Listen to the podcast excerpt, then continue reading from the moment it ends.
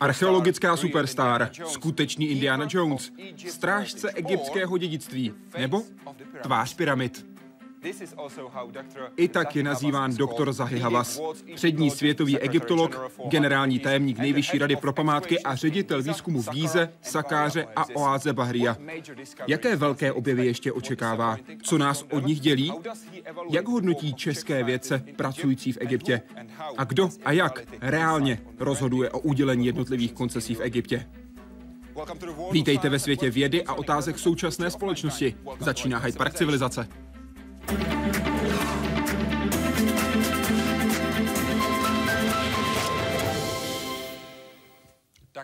Pane doktore, děkuji moc, že jste přijal pozvání do Hyde Parku civilizace. Vítejte. Dobrý den. Jak se vám daří? Dobře se mi daří. Líbí se vám v České republice? Rozhodně, moc. Teď jste tu poprvé? Po druhé. A je to teď lepší v České republice? Je to velký rozdíl. Když jsem tady byl poprvé, tak to vlastně bylo po konci komunismu a to bylo úplně něco jiného. Když jsem přiletěl teď, nyní, tak je to úplně nová Praha. Lepší Praha? Rozhodně, rozhodně. Zaměřme se na vás. Co znamená zahy v arabštině? Zahy znamená jasný, čistý. Jasný? Víte, a nikdy jsem nepotkal jiného egyptěna, který by měl stejné jméno Zahy. Můj otec měl syrského kolegu a ten se jmenoval Zahy. A když se oženil, tak dal svému prvnímu synovi jméno Zahy. A Zahy vlastně je také město v Sýrii. Za starých časů Ramsese II. se to město jmenovalo Žáhy. A když přepíšete Žáhy z hieroglyfů do arabštiny, tak to zní Záhy. To je hrdá tradice, že? A co si o doktoru Havasovi myslí čeští věci, kteří s ním v Egyptě pracují?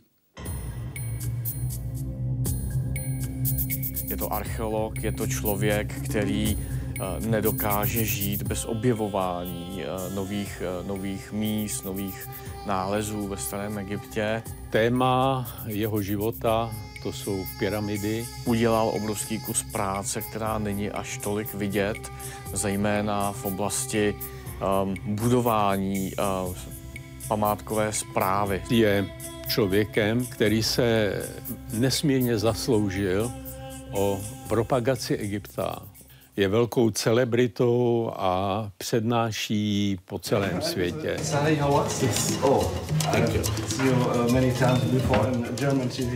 Women can multitask. He's one of the only men I've met who can multitask, which I think is, you know, Byrokrat, píšící vědec, terénní vědec, bývalý ředitel památek, bývalý ministr i showman.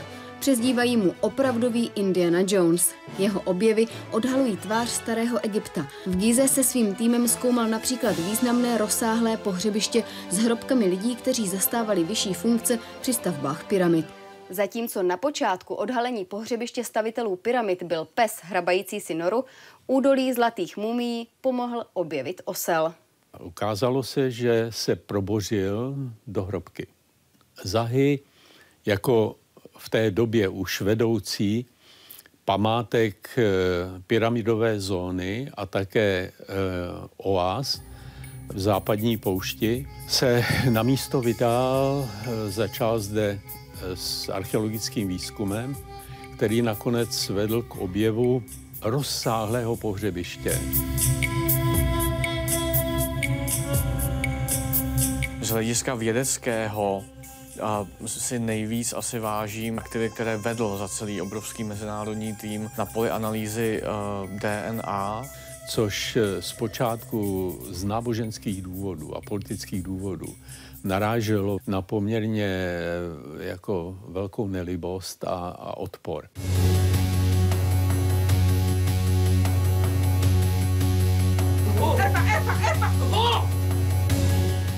Jeho Vystupování ovšem mnohdy vyvolává kritiku, je považované za poněkud sebestředné a možná i lehce arrogantní, ale to všechno je zahy.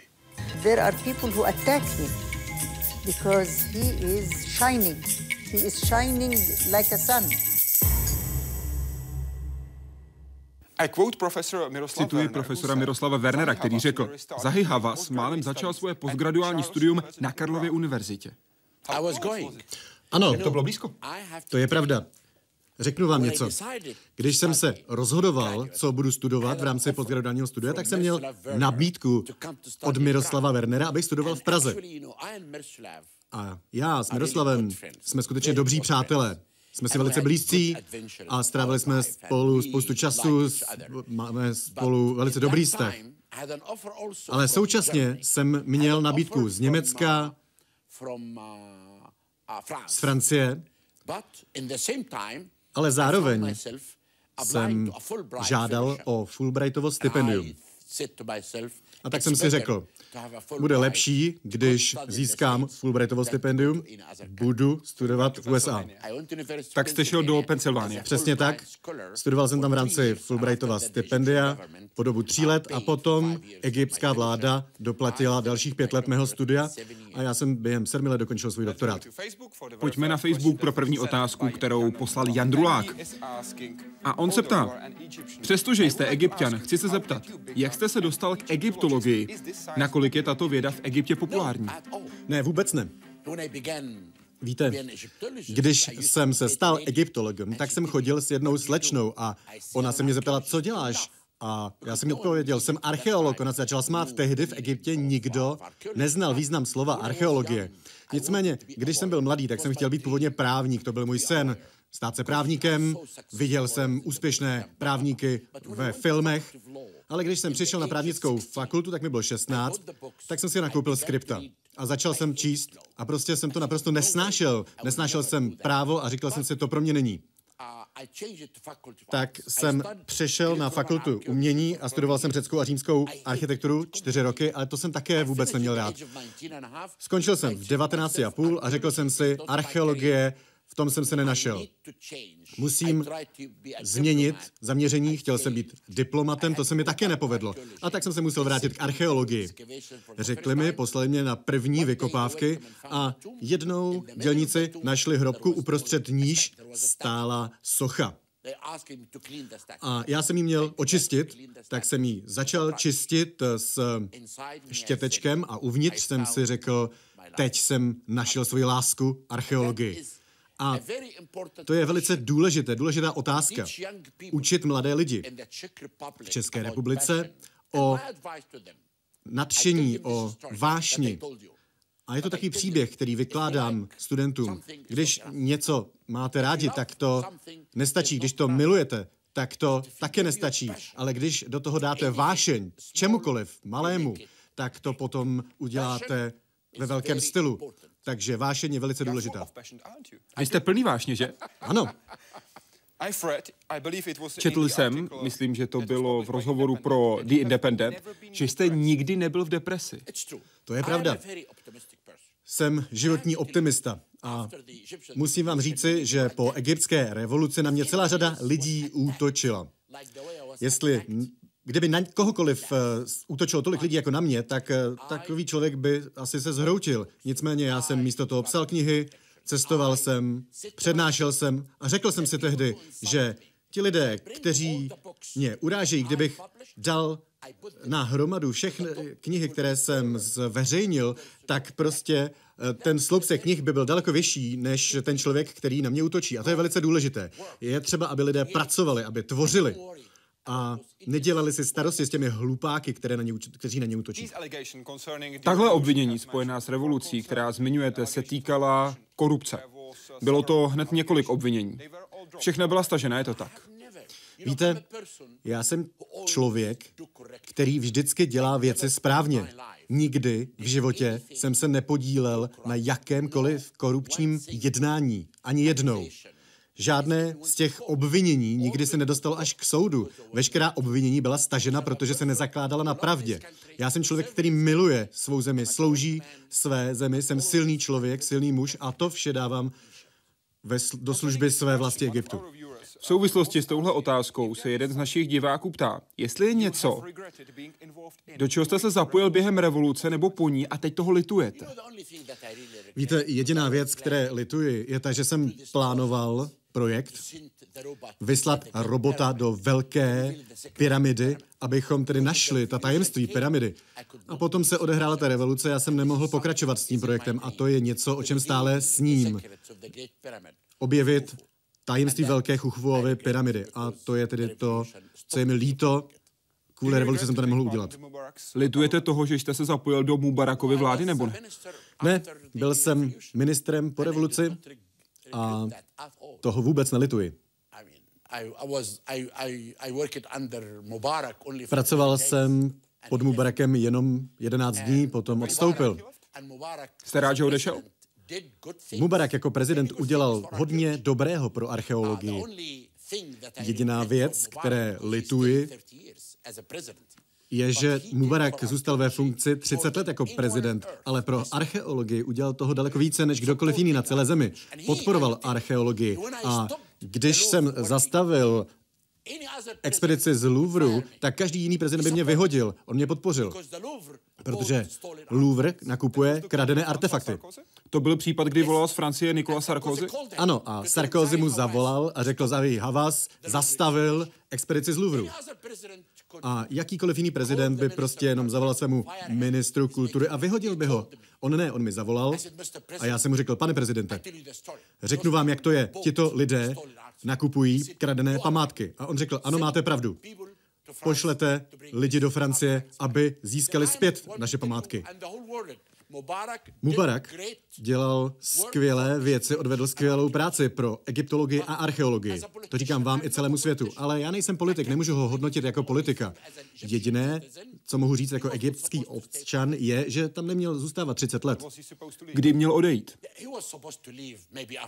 Možná po 15-20 letech, ale neměl tam zůstávat 30 let u moci. Takže posledních 10 let? Těch 10 posledních let nebylo dobrý. Zaměřme se na pyramidy. Stavitel se ptá, jak staří egyptiané stavěli pyramidy? Kolik se jich na stavbě podílelo? Jaké měli technické prostředky?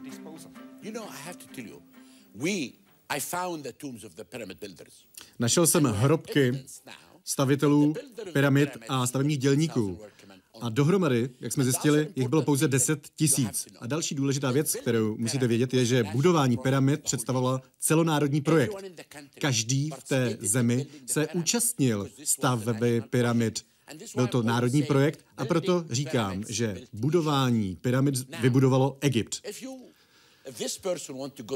Když by ten člověk navštívil Gizu a chtěl zjistit, jak byla vystavěna velká pyramida, tak je třeba se soustředit na dvě věci. Kde se nacházela rampa a lom?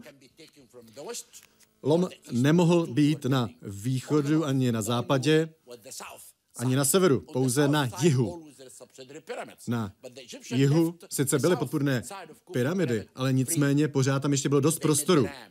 A tak tam mohla vzniknout rampa, my jsme našli na jihu ten kamenolom a zbudovaná rampa byla permanentní, šla z jihu na západ, základy byly čtvercové, vystavěny na skále a potom už se mohlo stavět.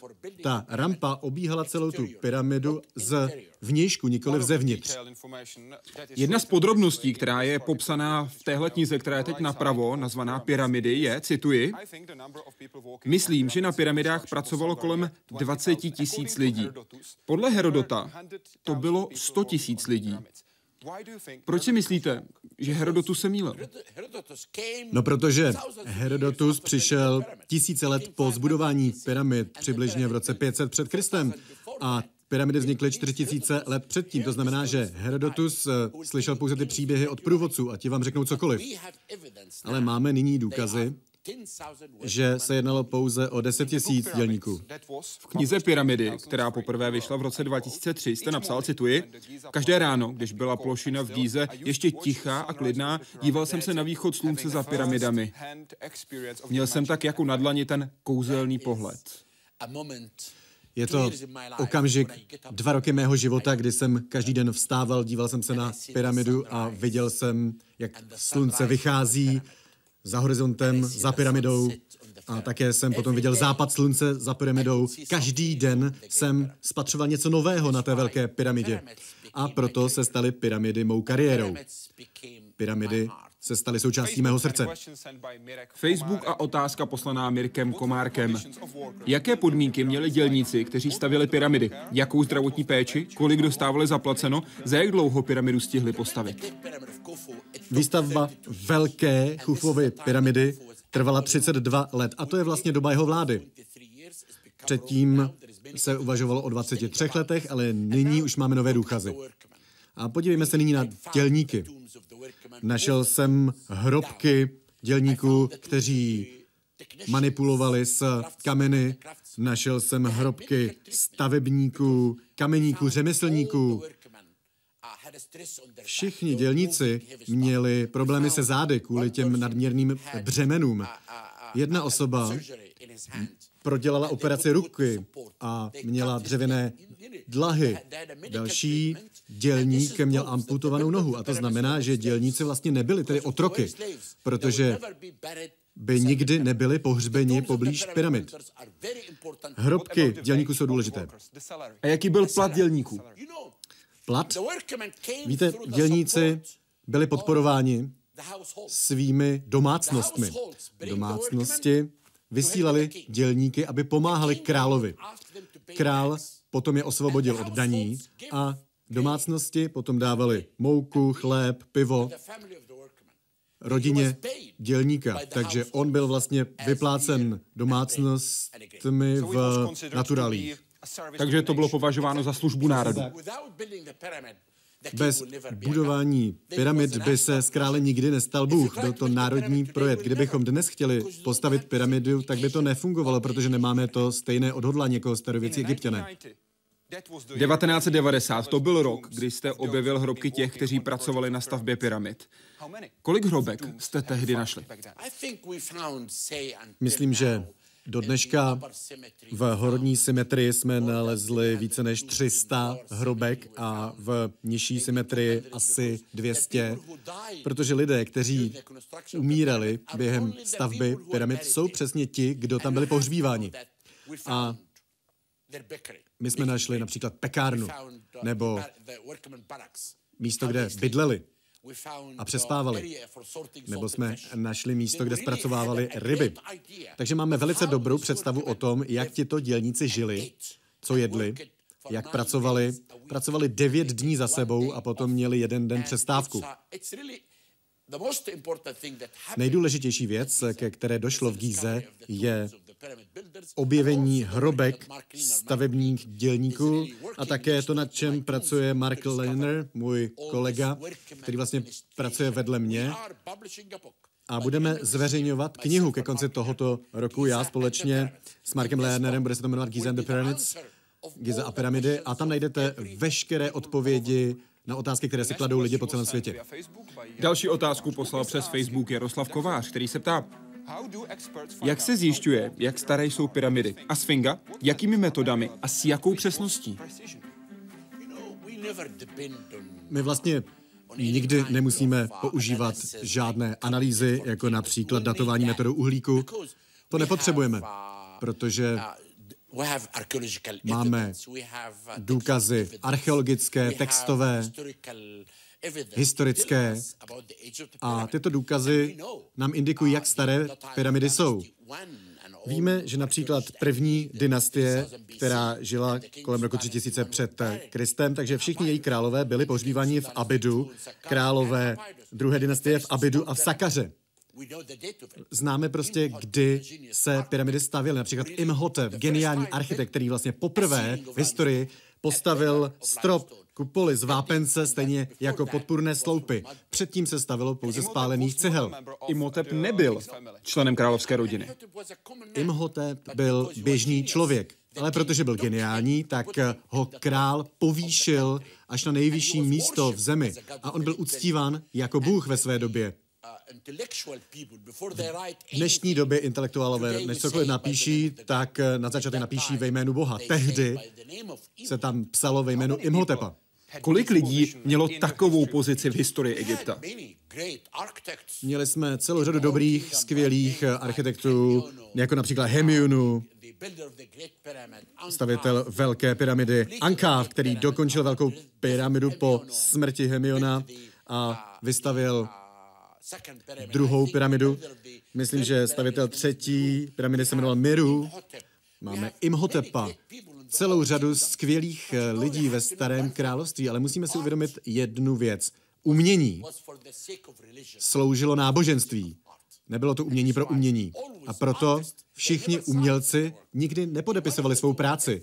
V jedné z hrobek u velké pyramidy jsem našel hrobku kněze Kai, byl to Kufův kněz, a pod jedním z výjevů jsem našel podpis umělce a to je velice vzácné.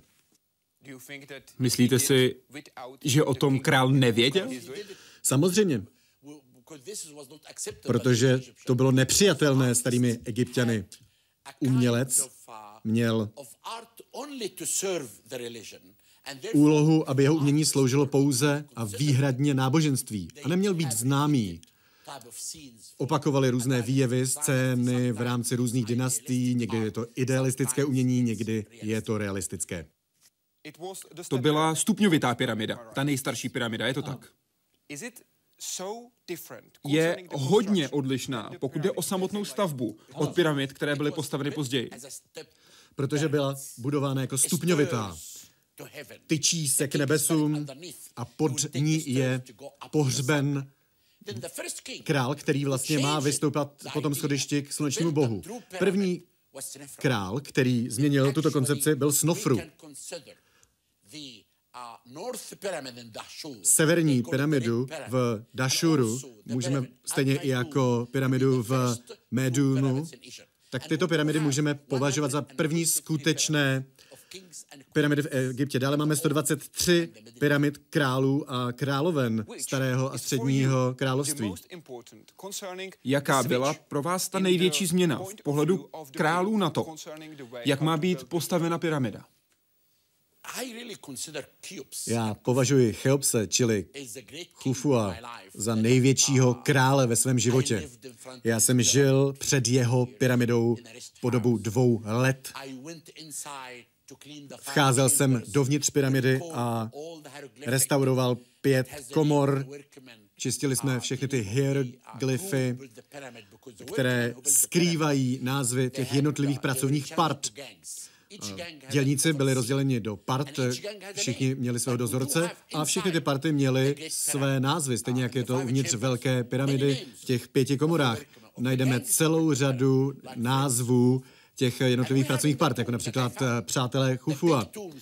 Pak zde máme velké hrobky pro stavební dohlížitele, dále pro dělníky. A já se těším na to, až vyšleme robota do vnitřku Velké pyramidy, protože víme, že tento velký král napsal náboženskou knihu, o které nic nevíme. Je to jeden z největších starověkých egyptských králů, faraonů, které skutečně zbožňuji a já mám poslání v životě zjevit jeho tajemství. Web, dobrý den, pane Havasi. Jak velká je pravděpodobnost, že v Egyptě budou nalezeny další hrobky faraonů, které budou tak bohaté na nálezy, jako například hrobka Tutarchamonova? A jak velká část egyptských archeologických nalezišť je dnes proskoumána? Já vždycky říkám, že dodnes jsme našli pouze 30% egyptských památek a že stále 70% se skrývá pod eh, zemí. Druhá důležitá věc. Moderní Egypt je vystavěn naprosto na starověkém Egyptě, takže když lidé začnou kopat na svém dvorku, tak najdou památky. Ještě dnes. Když se podíváme na údolí králu, tak tam máme 64 hrobek, ale stále nám zbývá objevit další hrobky Tutmose II., Ramsese VIII. Královen 18. dynastie. Výborně, jak to víte? To je dobrá pointa. Všechny královny 18. dynastie byly pohřbeny v údolí králu nebo poblíž. Prostě nikdy nevíte, kdy egyptský písek zjeví svá tajemství. Jaké tajemství je podle vás ukryté ve Velké pyramidě? Tam se na dveře. Vy víte, které dveře myslím, protože vy jste chtěl za tyhle dveře poslat robota. Co si myslíte, že tam je? Já skutečně věřím, a je to veliká diskuse, která probíhá, že velká královská pohřební komora Chufuova nebyla stále ještě nalezena. A věřím, že ta druhá komora v pyramidě je právě ta, která ukrývá ona tajemství. A možná, že ty tři brány, troje dveře, které jsme našli uvnitř pyramidy, tak mohou být klíčem k otevření královské pohřební hrobky. Co si myslíte, že je uvnitř? Poklady. Podívejme se například na Tutanchamona. Ten vládl pouze 10 let a v jeho hrobce bylo nalezeno 5398 objektů, zejména ze zlata. Dovedete si představit, kdyby skutečná pohřební komora Kufua se stále skrývala v pyramidě, kolik znalostí, vědomostí a pokladů by získali egyptologové? Proč jste ty dveře nakonec neotevřeli? My jsme plánovali, že vyšleme robota za druhé dveře, za ty první dveře, abychom získali představu o tom, co je za těmi druhými směrem k severu. Ale musíme ještě pořád čekat na tu příhodnou chvíli. Co je příhodná chvíle? Až budu připraven, ještě připraven nejsem. Nejste připraven? Kdy budete připraven? Já vydávám výsledky své práce, píšu další knihy, mám smlouvy a až to všechno ukončím, tak budu zase připraven pro další archeologickou práci. Vy se na tenhle krok těšíte? Ano, rozhodně. Můj život spočívá v archeologii. Jako člověk žijete díky potravě. Já žiji díky archeologii. Tedy potravou je vědění? Přesně tak. V rozhovoru pro Archaeological Past jste řekl, zjistit, co je za těmi dveřmi, by byl největší objev na světě.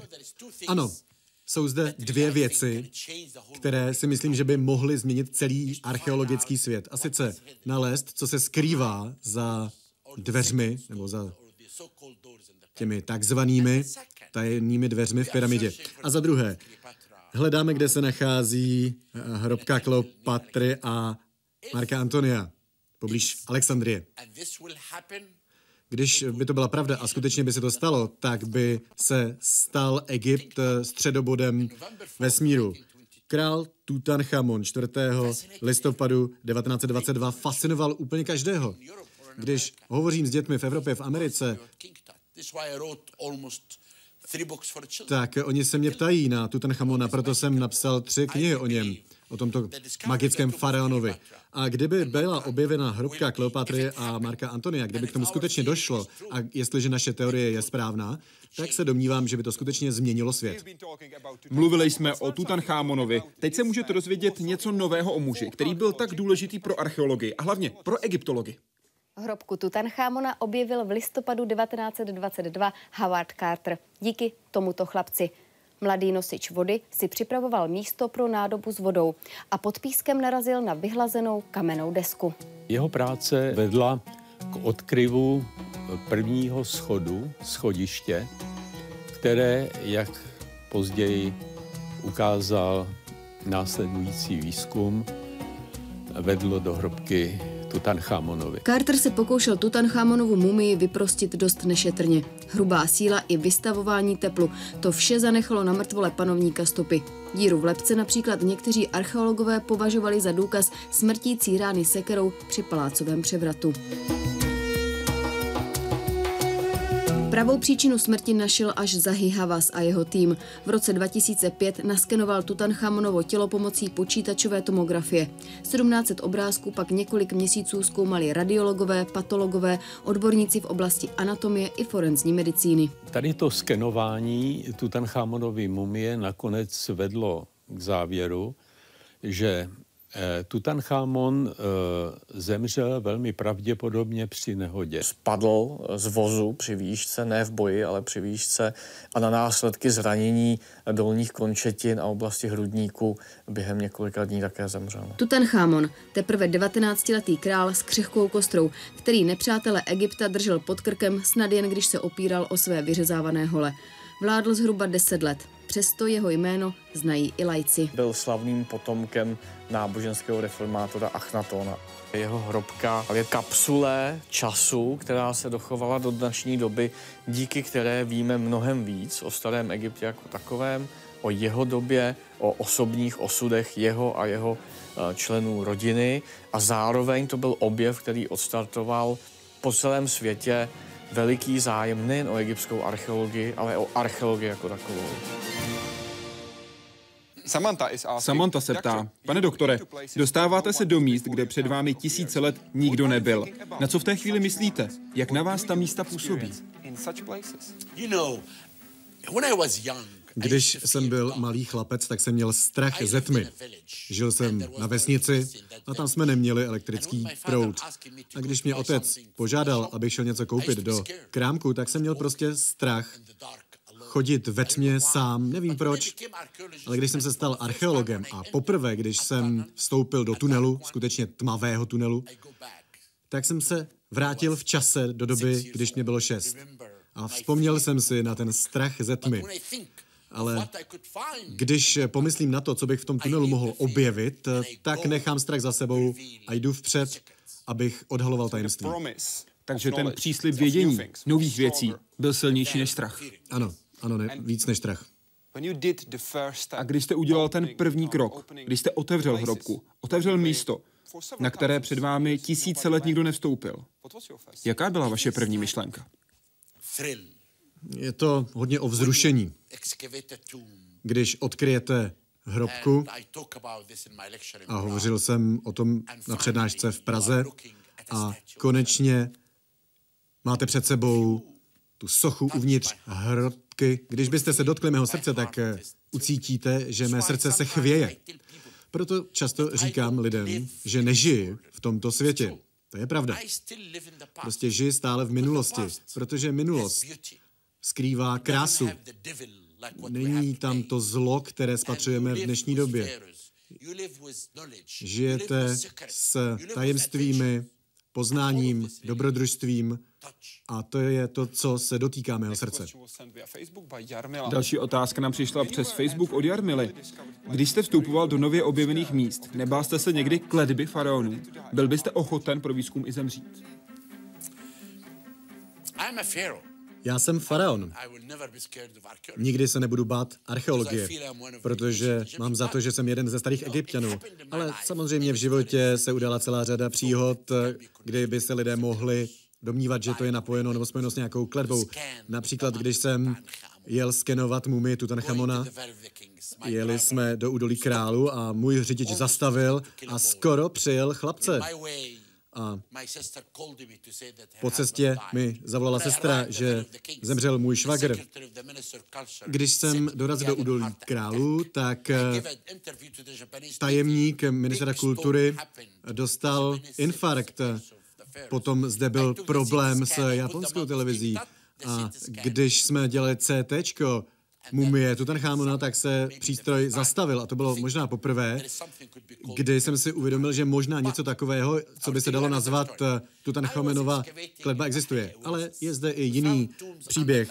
Dělali jsme vykopávky v oáze v Bakře a našli jsme zde šachtovité hroby, měli jsme tam svítilny, já jsem měl tu svítilny v ruce a měl jsem sebou kladívko a přede mnou se najednou objevila socha. Já jsem jí chtěl osvítit, ta lampa se rozbila, oddělil se kabel a já jsem dostal zásah elektrickým proudem a byl jsem mimo půl minuty.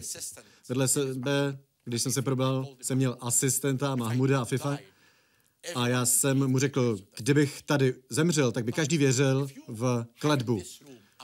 Ale kdybyste měli v této místnosti po tři tisíce let mumy, kdybyste sem vešli, tak bakterie, které se šíří z té mumie, tak ty by vás zabily. Nicméně, když objevíte komoru, otevřete ji, necháte ji jeden den vyvětrat, aby se vyměnil vzduch, tak se nic nestane. V oáze v Báře, v údolí zlatých mumí, jsme našli mnoho mumí a nic se nestalo. Dobře, tak takhle dbá to je možná vděčné téma pro televizi, noviny, články, ale není to nic reálného. Řekl jste, že věříte, že jste jedním z nich, jedním ze starých egyptianů. Není to trochu arrogantní věřit, že jste jako oni? No, ne, tomu nevěřím, nejsem jako oni. No, že jste jeden z nich. Ne. Ne, to bych lhal, kdybyste se mě zeptal. Mnoho lidí se mě ptá, kdybyste žil za časů faraonů, kým byste chtěl být? Já říkám, Chufu. Ale proto, že dělám to, co dělám, tak mám pocit, že žiji s nimi. A to je velký rozdíl mezi vaší otázkou a mojí odpovědí. Ale pochopte, když pracujete po 40 let v Egyptě faraonu, jste na vykopávkách, píšete knihy a to vlastně vás vrátí do té minulosti. A žít v minulosti je lepší, než žít v budoucnosti, protože budoucnost dneška je plná lidí, kterým říkám bohové zla, boží pěsti. Je hodně zla a zlých lidí po celém světě, kteří nesnášejí úspěch. Musíte s nimi bojovat. A teprve potom můžete psát anebo se účastnit vykopávek. Takže z vašeho pohledu je nutné využít znalosti z minulosti, najít zlo v dnešním světě a zajistit tak lepší budoucnost. Samozřejmě, když neznáte minulost, nemáte budoucnost. A proto říkáme pořád, že egyptské památky nenáleží nám, náleží lidem na celém světě. Podívejte se na Karlovu univerzitu. Egyptologický ústav je nejdůležitějším ústavem a vaši egyptologové zde jsou lepšími velvyslanci České republiky než všichni ostatní velvyslanci z Ministerstva zahraničních věcí, protože přednášejí, hovoří, objevují, zjevují tajemství minulosti. A proto říkám, že Egypt je pro každého. Absolventka. Absolventka, tedy ta, která má vzdělání z dané univerzity, konkrétně v tomhle případě Univerzity Karlovy, se ptá, jak hodnotíte české egyptology a jejich objevy v Abusíru? Jsme ve světové špičce? Skutečně věřím, a neříkám to, protože jsem zde, ale považuji Miroslava Wernera za skvělého, úžasného egyptologa. Je velice skromný. Odvedl hodně práce v Abu Síru, objevil mnoho důležitých věcí, nikdy nezapomenu v životě. Ten okamžik, když nalezl nedotčenou hrobku, 2750 let nedotčenou. Byl to vedoucí paláce jménem Jufa a bylo to naprosto zakonzervováno. Sarkofág vážil 60 tun. My jsme pracovali společně na otevření sarkofágu. To je čas, na který nikdy nezapomenu. Byl o tom program v české televizi, dokonce National Geographic o tom natočil snímek. A dnes je zde Mirek Barta. Ten je velice aktivní, mladý vědec, je úžasný. Oni vlastně společně s Miroslavem přivádí egyptské studenty, aby studovali zde a potom se k nám vrací. Máme zde kolegy Tarika nebo Mohameda Ismailiho, kteří se studovali a dnes je zde Mohamed Miget, který stále studuje s nimi. Pracuje zde na doktorátu. Kdybych vám o tom měl vyprávět, o velkých egyptolozích z České republiky, tak bychom potřebovali jednu hodinu.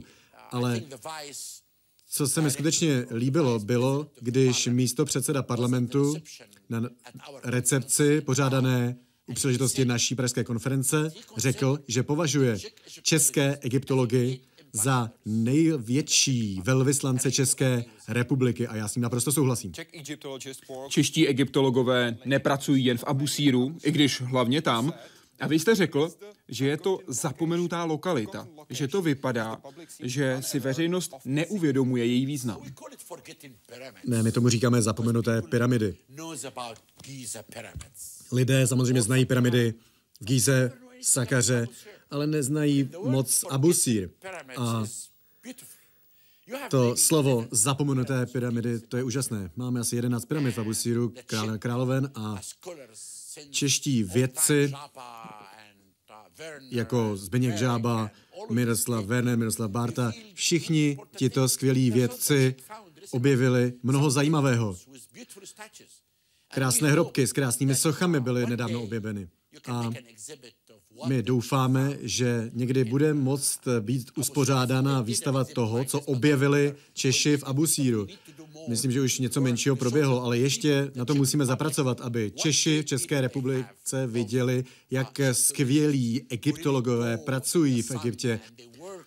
Pracují za slunečního žáru i za chladu, aby objevili důležité věci. Češi by na ně měli být hrdí. Hrdina své egyptology a na Karlovu univerzitu. Mohl byste porovnat kvalitu českých vědců, kteří pracují v Egyptě s vědci, kteří jsou například z Velké Británie, Francie nebo Německa? To nejde. Nechtějte mě naštvat, nebuďte zlí, nebuďte boží pěst. Proč si to myslíte? Já si to nemyslím. To prostě nejde. Když už, tak já spíš patřím k Osirisovi. Já jsem tady ve vašem programu a mohu vám říct, že jsem člověk, který vidí vždycky buď věci černé nebo bílé. A já říkám, že čeští egyptologové mohou být jedněmi z nejlepších egyptologů na světě. Díky svému odhodlání, díky své lásce k Egyptu, díky tomu, jak sloužili Radě pro památky. Oni zde vychovávají studenty, kteří se potom k nám vracejí. A to je něco, co se nikde jinde moc neděje. Pouze málo lidí existuje takových, jaké máte zde.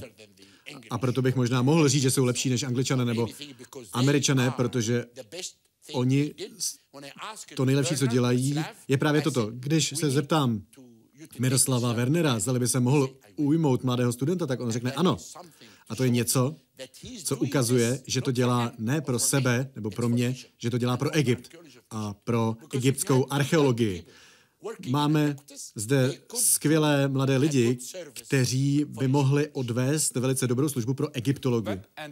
Web a skeptik, který se ptá, jak se rozdělují koncese, které dostane k průzkumu cizí stát? Kdo o tom rozhoduje? Nestává se, že si egyptští archeologové nechají ta slibná místa a jiné státy dostanou v úzovkách Bčkové lokality?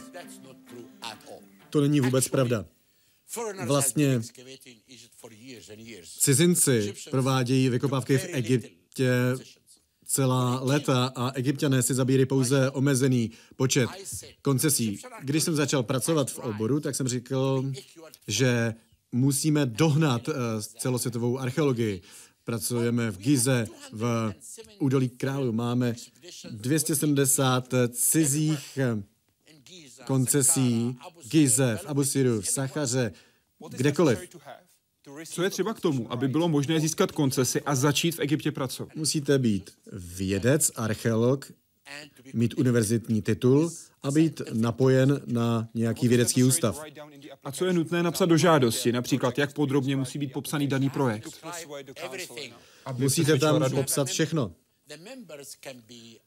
A máte zde členy expedic jako fotografa, ilustrátora, archeologa. Můžete mít celou řadu kolegů. Nejdůležitější ale je popsat svůj projekt, svůj cíl a potom tu přihlášku žádost podáte a je zde výbor, který ji posoudí. A komise rozhodne, kdo bude pracovat tamhle, tam nebo na jiném místě. Co rozhoduje? Kde budou vědci nakonec pracovat? Když jste z Karlovy univerzity, tak vy máte koncesi v Abu Siru, tak tam budete pracovat. Angličané mají dvě nebo tři lokality, Mirek má možná dvě, tři lokality, kde pracuje. Je zde celá řada univerzit, vy máte pouze Pražskou univerzitu, kde je ústav egyptologie, tak máte jenom jednu koncesi. Nicméně mohou pracovat v oáze v Bahře, jinde. Záleží to na tom, co chcete. Takže je možné si požádat o konkrétní místo a pak je posouzeno, jestli bude dovoleno právě tam pracovat. Jak často jsou žádosti odmítnuty, pokud jde o to konkrétní místo? To záleží na vaší pověsti. Když máte špatnou pověst, tak v Egyptě pracovat nemůžete, když neplníte pravidla. Například to, že musíte restaurovat nálezy, že se nesmíte podílet na identifikaci památek mimo Egypt, že nesmíte nakupovat kradené památky. Když toto neděláte, můžete pracovat. Když to děláte, tak eh, pracovat v Egyptě nemůžete. Já jsem skutečně zastavil řadu lidí a proto mám řadu nepřátel. Web a další otázka. Jste generální témník Nejvyšší rady pro památky a bývalý ministr kultury. Řídil jste věci tak, jak jste chtěl? Měl jste v úvozovkách volnou ruku a nelitoval jste, že jste do toho šel? Ne, měl jsem naprosto volnou ruku. Měl jsem plnou autoritu při práci, při důležitém rozhodování. Ale nikdy jsem neměl ten úspěch jenom sám za sebe. Spolupracoval jsem skvělý, se skvělým týmem mladých lidí. vytváříme pravidla. Činíme je aktivními, tak aby je celý svět respektoval a odvedli jsme skvělou práci. Takže dnes se o tom mluví po celém světě. Je to správné mít všechnu moc v rukou jednoho člověka? Když máte dobré vzdělání, tak někdy je to dobré tu moc mít soustředěnou do jedněch rukou, protože někdy příliš na demokracie škodí. Ale, jak jsem řekl, byl jsem ten, kdo udával směr. Dával jsem příkazy, ale lidé okolo mě uváděli v život. Neobáváte se, že by takový stav mohl vést k diktatuře? Ne, já jsem nebyl diktátor vůbec. Já neříkám, že jste byl diktátor. Já se ptám, jestli je tohle krok směrem k diktatuře. Víte, nerozhodoval jsem sám. Byl zde stálý výbor. Dále dozorčí rada. Lidi okolo mě. Dvě nebo tři osoby pochází z České republiky a všichni dohromady rozhodují. A když mi něco řeknou, já je respektuji, ale jsem prostě takovým lídrem. A myslím si, že jsem byl vždy spravedlivý. Nikdy jsem neudělal cokoliv špatného proti komukoliv, ale jsem samozřejmě přísný, když vidím, že někdo nerespektuje pravidla a nebo poškozuje naše památky, ať už je to egyptian nebo někdo z ciziny. Na tohle se zaměřme, protože naši diváci chtějí znát váš názor na současnou situaci ve světě. Andrea se ptá, zajímalo by mne, jaký má dopad současná neklidná situace na Blízkém východě a severu Afriky na práci archeologů a co říkáte na ničení starověkých památek v Sýrii, ale i jinde. Je možné tomu nějak zabránit a měli bychom vůbec? Musíme jednat. Nemůžeme nečinně přihlížet tomu, co dělá islamský stát, jak ničí archeologické lokality v Sýrii, v Iráku. Velká lokalita 18 kilometrová byla naprosto zničena. A my vás potřebujeme. Potřebujeme diváky, kteří se ptají na otázky, abychom se všichni proti tomu toho zlu postavili. Je možné tomu nějak zabránit a měli bychom vůbec? Ano, můžeme tomu zabránit prostřednictvím akce ze strany OSN a Ligy arabských států. UNESCO nedělá vůbec nic, nemůžeme o tom pouze mluvit. Musíme se snažit památky chránit. Spojené národy musí přistoupit k akci. Například Bagdádské muzeum by měli chránit vojáci. A nepustit nikoho do Přesně tak. Tito lidé prostě mohou volně ničit muzea. Pojďme na Facebook, tam je další otázka, kterou poslal Jiřík. Uměli bychom v současnosti postavit velkou pyramidu stejně přesně, jako to zvládli starověcí egyptiané? Co všechno bychom k tomu potřebovali? Jak dlouho by nám to trvalo? Blíží se její kvalitě některá z novodobých pyramid? Ani náhodou, protože nemáme to samé odhodlání jako staří egyptiané. Pyramida představovala celonárodní projekt, nyní už to tak není. Když by někdo byl požádán, aby udělal to, co udělal Michelangelo v Sixtínské kapli, tak to už není možné, protože tehdy to bylo náboženské odhodlání. Budování pyramid byl národní projekt starých egyptianů. Nebo jiný příklad. Jeden američan na mě útočil, jak mohli egyptiané přesouvat tak velké kvádry kamene. Já jsem ho požádal, aby přijel za mnou. On přijel a my jsme jednoho 70-letého muže poslali, aby si stoupil na vrchol kvádru kamene. Kamen má anatomii, jako člověk. Ten člověk, stejně jako staří egyptiané, věděl, kde je ta slabá stránka, slabé místo uhodil dvakrát na kovovou tyč a kvádr se rozlomil. Prostě oni nepoužívali svaly, ale mozek. Takže už nemůžeme postavit pyramidu jako v minulosti. Vy jste zmínil, že za vámi někdo přijel a vy jste ho vzal na Přesně tak. ukázku. Jednou jste na takovou prohlídku vzal Baracka Obama. Ano. A nikdo ho nepoznal. Ano, jeden člověk z Bílého domu. Já jsem stál s Barackem Obamou a ten člověk se zeptal velbloudaře, kdo to je. On řekl, to je Zaviha vás. A on řekl, ne, já myslím ten člověk za ním. A on řekl, to je Zahiho kamarád. Je to pravda? Ano. Myslím tím, jestli jste přítelem Baracka Obamy. Strávili jsme spolu úžasnou hodinu a půl. Je to dobrý člověk. Já jsem ho provedl po lokalitě a dal jsem mu jako dárek klobouk. Váš klobouk je unikátní a velmi speciální a taky známý po celém světě. Pořád Ano. máte svoji speciální značku? Ano, Web a ptá se Jaroslav Pleskot. Pane doktore, co asi způsobilo zánik starověké egyptské civilizace? Dají se z toho případně vyvodit závěry pro současnost? jakákoliv civilizace se dostane na vrchol a tím to končí. Egyptská civilizace skončila při perské invazi a následně zde byla řecká a římská zpráva po dobu 600 let. Myšlenka na národní projekt na mumifikaci se oslabila a proto skončila egyptská civilizace. Myšlenka národního projektu už nebyla tak důležitá za času řeků a římanů. Český vědec, profesor Barta, kterého jsme zmiňovali dříve, mluví o tomto tématu v České republice a říká to, co popisuje Lucie. Profesor Barta říká, že věci, které vedly k pádu Egypta, vidí i u současné euroatlantické společnosti. Myslíte si to také? Je současná evropská společnost v úpadku?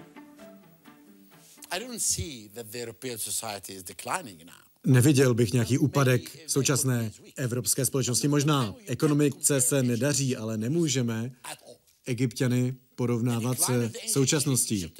Úpadek starověkého Egypta podle mě souvisí právě s tím národním projektem, budováním pyramid a pohřebiště pro krále, aby se stal bohem. Potom přišli řekové, římani, mumifikace, ta myšlenka se rozdrojila stejně jako myšlenka na národní projekt. Proto a tímto způsobem upadala staroegyptská civilizace. Myslíte si, že tou příčinou byla také byrokracie, korupce? Ne, korupce ani byrokracie nesouvisí s úpadkem Úpadek egyptské společnosti a civilizace závisel pouze na tom, že přišli řekové, římani a myšlenka národního projektu se vytratila. Mumifikace ztratila na významu, stejně jako architektura. A proto to celé skolabovalo. Takže základním pilířem, na kterém stál Egypt, byla myšlenka. Po celá staletí. Celá ta myšlenka je založena na tom, že se z krále stane Bůh a proto musíte vybudovat pyramidu. To bylo vyvrcholení staroegyptské civilizace. To si o tom myslím, jak to celé šlo nahoru a potom to skolabovalo. Takže vzestup a pád. A pád kvůli tomu, že to, co je součástí toho vzestupu, se zhroutí. Úplně poslední otázku poslal analytik, který se ptá, máte doma nějakou egyptskou památku a případně, kterou byste chtěl mít doma, kdyby to bylo možné. Na to samé jsem se v tomto pořadu ptal profesora Miroslava Bárty, zajímá mě vaše odpověď. Nemůžete vlastnit památku. Jak ví Miroslav Bárta, kdyby vlastnil památku, nesmí do Egypta. A proto egyptské památky mohou být pouze vystavovány v muzeích, nesmí je vlastnit jedinci. A řekl, že nic nemá. No to nesmí. Nemá a také se nesnažil mít. Jinak bychom mu uřízli hlavu. Ale ta otázka je podmínková. Kdybyste mohl, co byste chtěl mít? Já bych, kdybych měl něco chtít mít před sebou, tak je to ta malá chufová soška. Ta malá. Pěticentimetrová. Proč? Protože mám rád chufua, jako krále. Miroslav Bárta řekl, cituji, možná plastika božské krávy, kterou jsme objevili před několika lety, je to úžasný artefakt.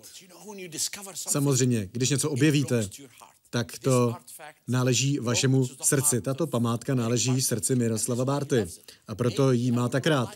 Mně by se možná tolik nelíbila, protože jsem ji neobjevil.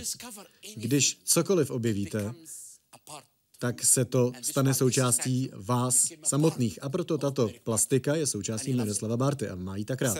Říká doktor Zahi Havas, který byl dnešním hostem Hyde Parku Civilizace. Moc děkuji. Díky. Prosím, pošlete své komentáře přes náš web www.hydeparkcivilizace.cz nebo přes naši facebookovou stránku. Moc vám děkuji a přeji hezký večer.